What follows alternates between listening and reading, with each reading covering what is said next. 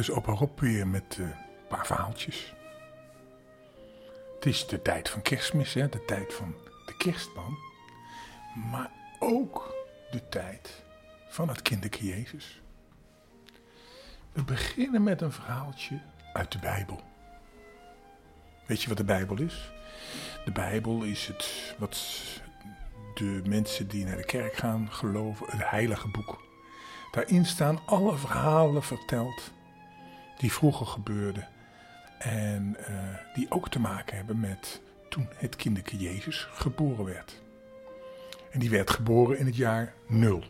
Want toen zijn we begonnen met het tellen van de jaren.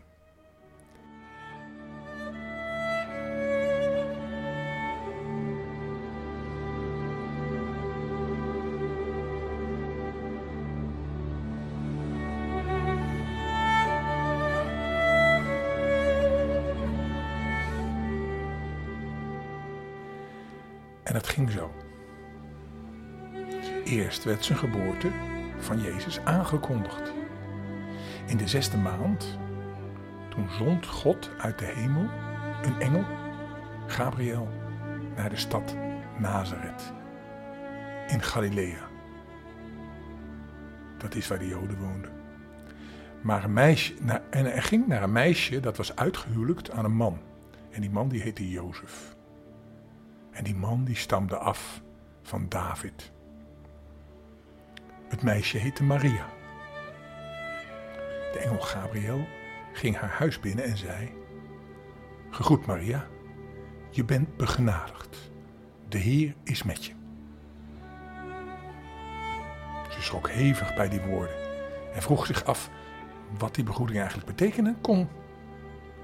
Maar de engel zei tegen haar: Wees maar niet bang, Maria. God heeft je zijn gunst geschonken. Luister, jij zult zwanger worden en een zoon baren. En je moet hem Jezus noemen. Hij zal een groot man worden en zoon van de Allerhoogste worden genoemd. En God, de Heer, zal hem de troon van zijn vader David geven. En tot in eeuwigheid zal hij de koning zijn over het volk van Jacob en aan zijn koningschap zal geen einde komen. Maria vroeg aan de engel: Hoe kan dat nou gebeuren? Ik heb immers nog nooit gemeenschap met een man gehad. De engel antwoordde: De Heilige Geest zal over je komen en de kracht van de Allerhoogste zal je als een schaduw bedekken. Daarom zal daaruit een kind geboren worden. En het zal heilig genoemd worden en de zoon van God zijn. Luister, als jouw familie, jouw nicht Elisabeth, die zwanger is en een zoon heeft, ondanks haar, hoge leeftijd. Nou, ze is nu, ook al hield men haar voor niet vruchtbaar, in de zesde maand van haar zwangerschap. Vraag het er maar, want voor God is niets onmogelijk. En Maria zei: Ik wil de Heer graag dienen. Laat het maar gebeuren wat u hebt gezegd. En daarna liet de engel haar weer alleen. Dus zo werd Maria zwanger. En bij de geboorte van Jezus, toen hadden ze keizer Augustus van de Romeinen, want de Joden die werden overheerst door de Romeinen. En die wilde alle inwoners van de verschillende rijken tellen. Want die wist niet hoeveel mensen daar wonen. Dus die schreef een decreet, een wet uit, dat iedereen zich moest laten inschrijven in de plaats waar hij geboren was. Of in de plaats waar hij oorspronkelijk vandaan kwam. Dit was een eerste volkstelling en die vond plaats tijdens het bewind van Quirinius over Syrië. Iedereen moest op weg gaan om zich te laten inschrijven. Iedereen moest naar een andere plaats gaan, de plaats waar hij vandaan kwam. En Jozef, die moest van de stad Nazareth in Galilea naar Judea toe, naar de stad van David, die Bethlehem heette. Want hij stamde van David af. En daar moest hij zich laten inschrijven met Maria, zijn aanstaande vrouw. En die was inmiddels zwanger. En terwijl ze daar kwamen, brak de dag van haar bevalling door. Dat is het verhaal dat ze toen zij zo zwanger was en moest bevallen, overal zochten naar een plekje waar ze kon zijn. En dat ze geweigerd werden in de herberg en dat ze uiteindelijk in een stal terechtkwamen waar er een kribbe was en een os en een ezel. Weet je nog wel uit het verhaal? En daar kwam haar zoon ter wereld. Haar eerstgeborene. En ze wikkelde hem in doeken en legde hem in een voederbak. De kribbe. Want er was geen plaats voor hem. Ze konden niet gewoon een kamer huren in de stad. Het was te druk, want iedereen moest die inschrijving doen. En toch raakte bekend dat hier iets heel bijzonders geboren, was. dat er iets heel bijzonders gebeurd was. Want er was ook een ster boven Bethlehem. En die ster die was heel licht. En dat was het gevolg van het feit dat Jezus geboren was. En niet verder vandaan waren er herders die lagen in het veld met hun schapen. En ze hielden de wacht bij hun kudde. En opeens kwam er ook een engel van de Heer bij hen. En ze werden omgeven door het stralende licht van de Heer. Ze schrokken er eigenlijk heel erg van. En de engel zei tegen hen: Wees maar niet bang, want ik kom jullie goed nieuws brengen. Het is een enorme vreugde voor jullie hele volk. Vandaag is in de stad van David voor jullie de redder geboren. Hij is de Messias. De Messias en de Heer. Dit is voor jullie een teken. Jullie zullen een pasgeboren kind vinden dat in een doek gewikkeld ligt in een kribbe, in de voederbak, in een stal. En plotseling zagen ze naast de engel een groot hemels leger dat God prees met de woorden: Eer aan God in de hoge, vrede op aarde voor de mensen die hij lief heeft. Toen de engelen waren teruggegaan naar de hemel, zeiden de herders tegen elkaar: Kom, laten we naar Bethlehem gaan, om met eigen ogen te gaan zien wat er gebeurd is. En wat voor een geboorte daar nou heeft plaatsgevonden. De Messias. Wat heeft de Heer ons bekendgemaakt?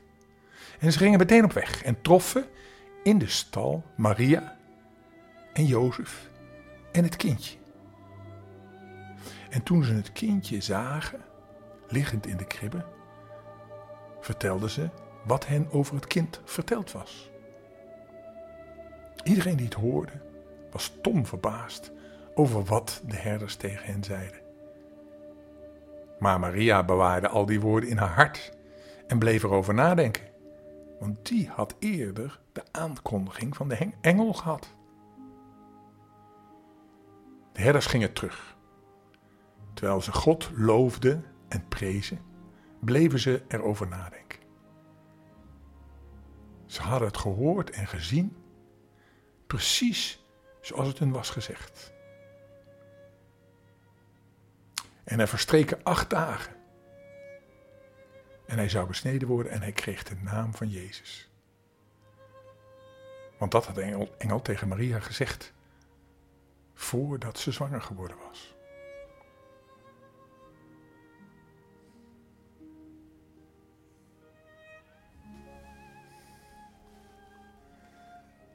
We hebben ook nog het verhaal van de drie koningen.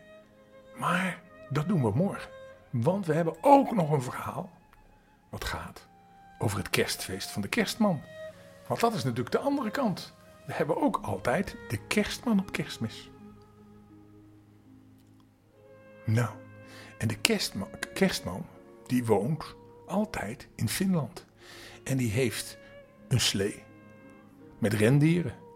En daarmee rijdt hij langs de hemel in de winter overal naartoe.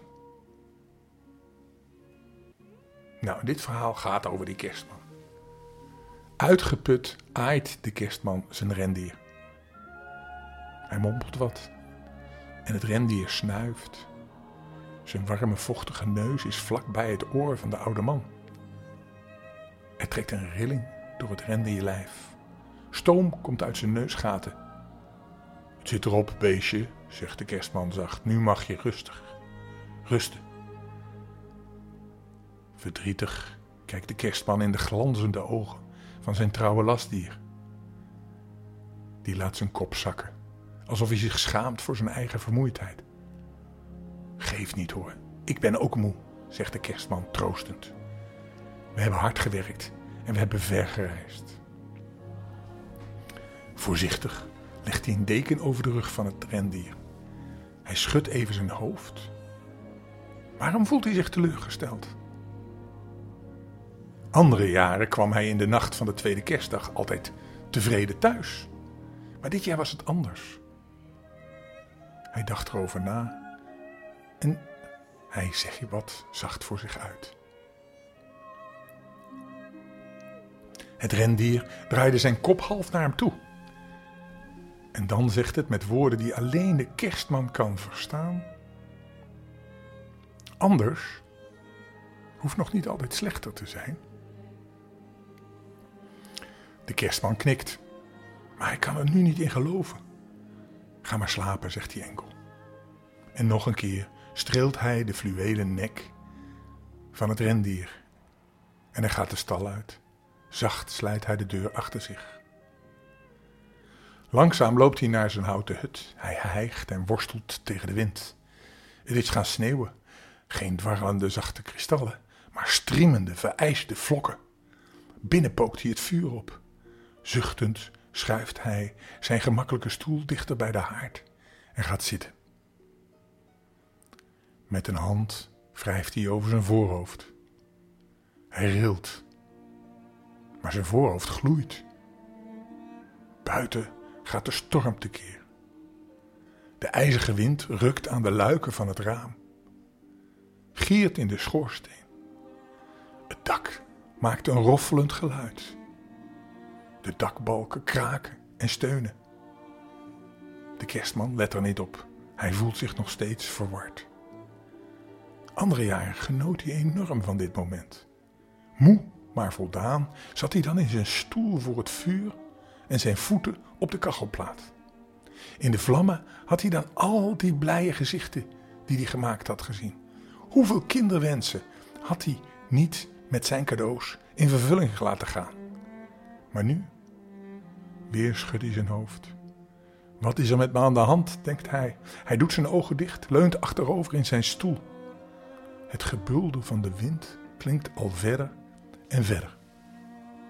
De geluiden worden doffer en doffer. De kin van de kerstman zakt op zijn borst. Plotseling klinkt er een krassende stem. Arme man! Geschrokken kijkt de kerstman op. Arme man! zegt de stem weer, met een geluid alsof er takken kraken. Het komt uit de haard. De kerstman fronst zijn voorhoofd en staart naar het vuur. En dan ziet hij iets wat alleen een kerstman kan zien. Boven het vuur, op een dikke tak die uitsteekt, zit een klein, grauw mormel. Die geniepig zit te grinniken. Als de kerstman van zijn verbazing bekomen is, wordt hij boos. Laat me met rust, moppert hij. Moet je mijn kerstfeest soms verknoeien? Wie ben je eigenlijk? Je beste vriend, zegt het mormel. De stem in je hoofd. En ik wil je behoeden voor nog meer domme streken. Domme streken? vraagt de kerstman onzeker. Ja, jaar in jaar uit breng je met kerstmis overal in de wereld cadeaus rond. Ondanks je hoge leeftijd vertrek je stelkens fris en vrolijk. Maar hoe kom je terug? Doodmoe, bek af, versleten en uitgeput, koud en kleumend en met lege zakken. Je bent en blijft een arme, domme, oude man. Met lege zakken?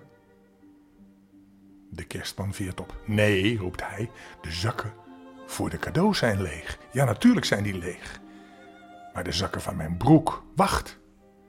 En de kerstman staat op en pakt een trommeltje van de schoorsteen. Hij haalt de deksel eraf en kijkt erin. Het is leeg.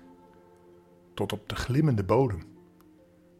En dan grijpt hij met beide handen tegelijk in de zakken van zijn broek. Hij haalt er iets uit dat alleen een kerstman kan zien. En hij stopt het in de trommel. Hij pakt zijn pijp van de schoorsteen en gaat weer zitten. Met de trommel op zijn schoot.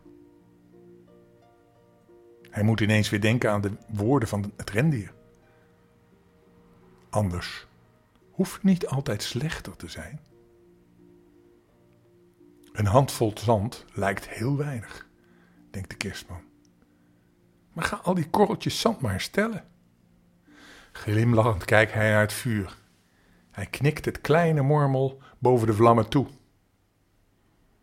Ik kom veel rijker terug dan ik ga, zegt hij. Dit jaar viel het wat tegen, maar toch, ik ben rijk. Nou, laat je rijkdom maar eens zien, roept de stem. En weer knikt de kerstman. Terwijl hij de trommel openmaakt, zegt hij zacht: Geluk is een fijn poeder dat rond de lieve kinderen zweeft.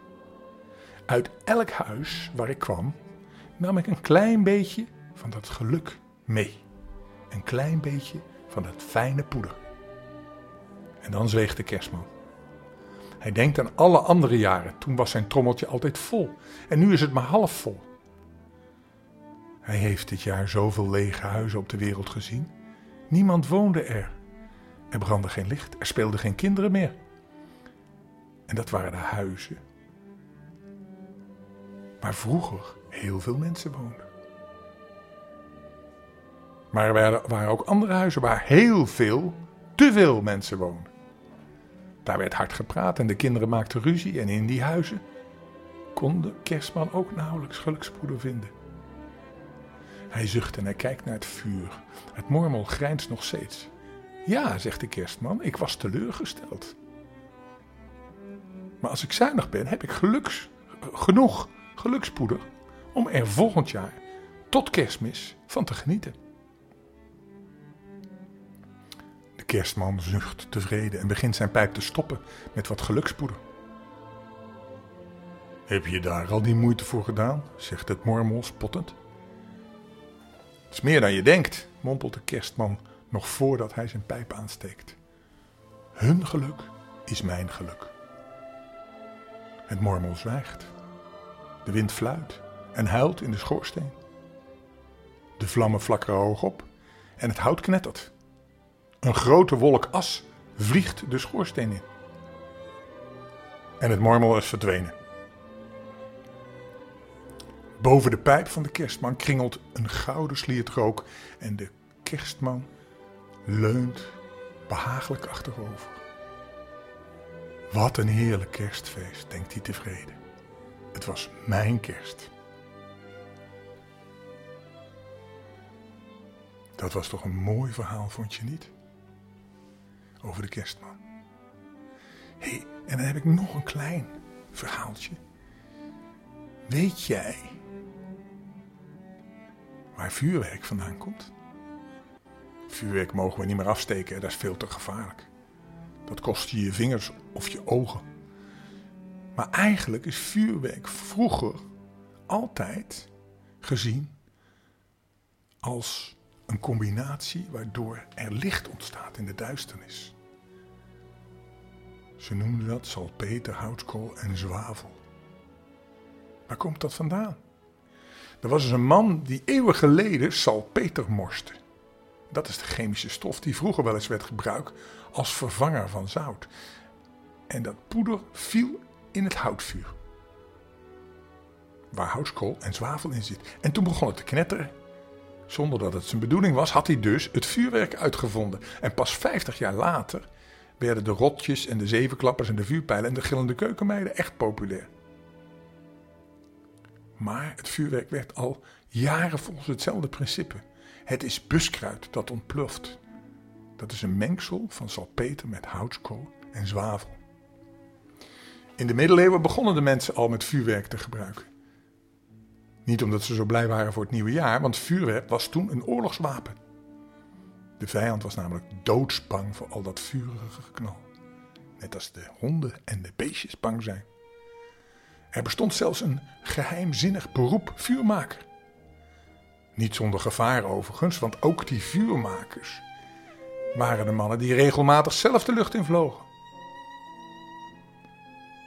En bovendien werd het vuurwerk vaak gebruikt om de boze geesten uit te vuren. Nou steken wij wel vuurwerk af. Maar eigenlijk moeten we dat niet meer doen, hè, want het is te gevaarlijk. Maar het is wel mooi licht aan de hemel. En het jaagt ook nog de boze geesten weg.